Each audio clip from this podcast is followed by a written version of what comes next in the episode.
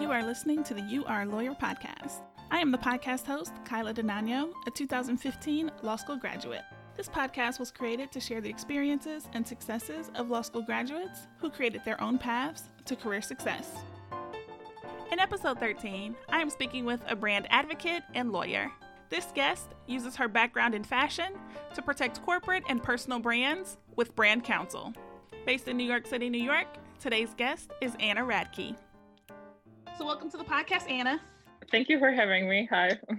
Hi. So, would you tell the audience a little bit about yourself? Sure.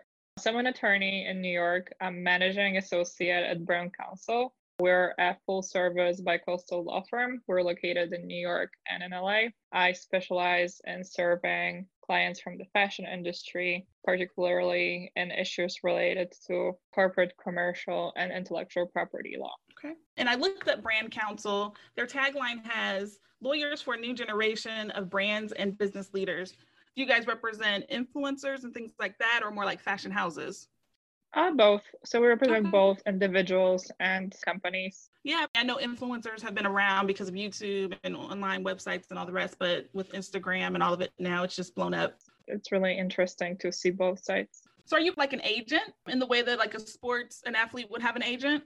you know, we're attorneys, so we provide legal services, right? But I think that our biggest competitive advantage is that we have such vast network. I went to the Fashion Institute of Technology, so I know a lot of people who work in the fashion industry. The partner of the law firm, he also owned a streetwear brand in the past, so he knows the ins and outs of the industry.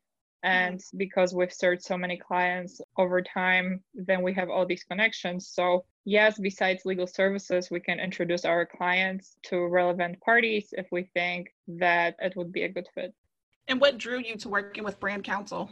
Well, I was an intern at Brand Counsel, which previously was called the Fashion Law Group.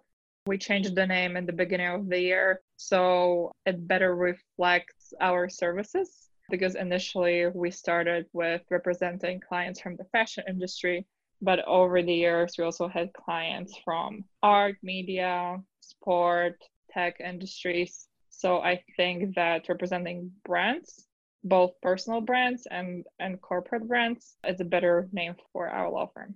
Okay. Some of the topics that brand counsel covers immigration law was mentioned in there. Does that have to do with bringing over models or issues with getting them to the states? Yeah so i personally sometimes handle immigration matters because as i mentioned we're an outside counsel to many brands. Mm-hmm. uh, so employment or immigration issues arise as well because there are many foreigners in the fashion or generally in the creative industry in the united states i help with the business immigration side of things so your role right now is the managing associate. What does a typical day look like for you? Is a lot of reviewing contracts, going out on meetings, meeting people? So yeah, I w- wake up very early, around 5:30, 6 a.m. Then I review my emails, respond to my emails, and I kind of review my to-do list for the day. So these are more of uh, keeping track, business development activities, and then around 8:39 I get down to actual substantive work. I'm handling a lot of corporate governance issues, so drafting different consents, reviewing bylaws and things like that, then filing trademark applications, prosecution of this trademark portfolios, and it really varies, like reviewing a lot of contracts and calls with clients, so it's never boring. When you were in high school or before you even went to FIT, what did you dream about being when you were older? if it wasn't an IP attorney with brand Counsel?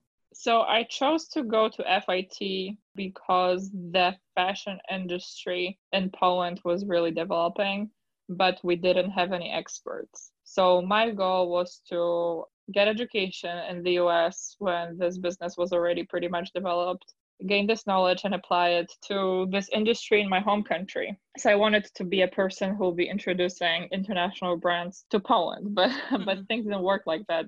I took a fashion law class with Professor Guillermo Jimenez, who's the co-author of the leading fashion law textbook, and he sort of inspired me to go to law school. So, you know, for me, I didn't know that I would become an attorney, especially an attorney in the United States as a foreigner. So it was a very interesting journey, and uh, it's been almost a decade now.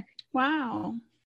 So, in your questionnaire before the podcast recording, you mentioned that you attended law school because you were good at analyzing and writing. How do you think law school built on that? Well, you know, I'm originally from Poland. So it's been quite a journey because I really had to work on my English. So the way I speak or the way I write, it has to be really good, right? Because an attorney's job is basically based on talking to people mm-hmm. and drafting things. So definitely, I developed my legal research and writing skills while taking such a class during my 1L year. And then I also served as a teaching assistant to a professor at Cardozo and help him with teaching this class. So I really took a lot of time on developing these skills. Yeah. Did you enjoy law school? Uh, good question. Uh, yes and no. Yes and no, right? So uh, when I went to law school as a foreigner, I didn't really know what was going on. But then, you know, during my two, uh, three year where during which I was able to choose my own classes, then it became better. But generally, um, law school just taught me organization and time management. It was pretty demanding mm-hmm. and uh, definitely developed my uh, personality. Okay. Did you take any courses like trademark law or copyright when you were in law school, or did you wait for your LLM to get introduced to that? No, I actually got a certificate in intellectual property uh, with my JD. Uh, yeah, so I took all IP classes there. So uh, trademark law, copyright law, and then some other seminars and uh, classes specifically related to the fashion industry, such as fashion law or fashion legal drafting. I think that was the name of the class.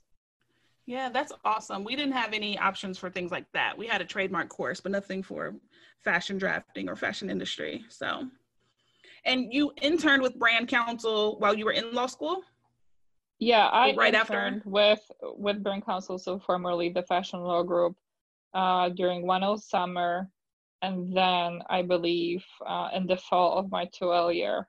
Okay. Um, yeah.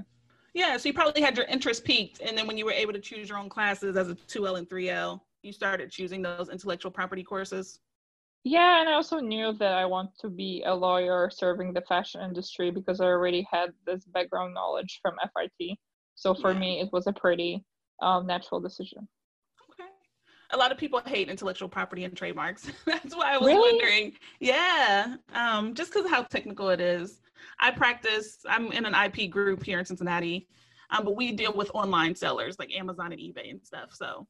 Also, mostly probably counterfeiting and things like mm-hmm. that. But yeah we're a little bit more on the patent side with how far can you push the counterfeit before we can sue. So interesting, yeah. but I think it's it's pretty technical, but it's very interesting. Yeah. So after law school, you went to Cardozo and then you received an LLM in law technology and entrepreneurship. How did that program build on your Juris Doctorate degree? Uh, it was very interesting. I had classmates from all over the world. It was a very hands on, practical experience.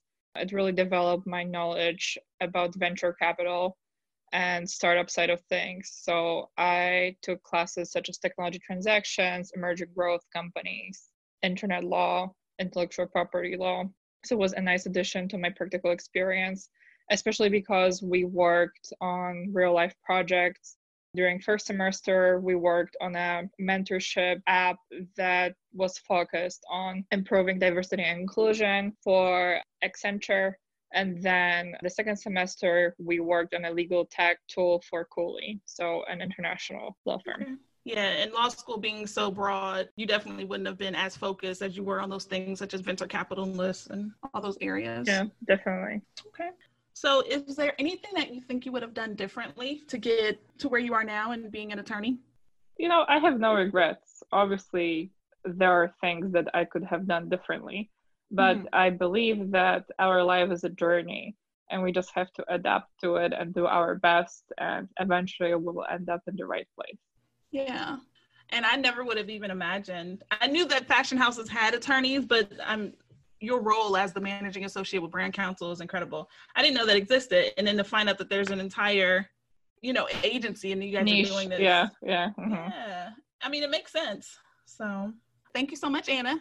Thank you so much for having me. Oh, of course. You have a great day. Thank you for listening to You Are a Lawyer. Subscribe to the show wherever you find your favorite podcast, including Apple Podcast, Google Play, and Spotify. New episodes are released every other Thursday.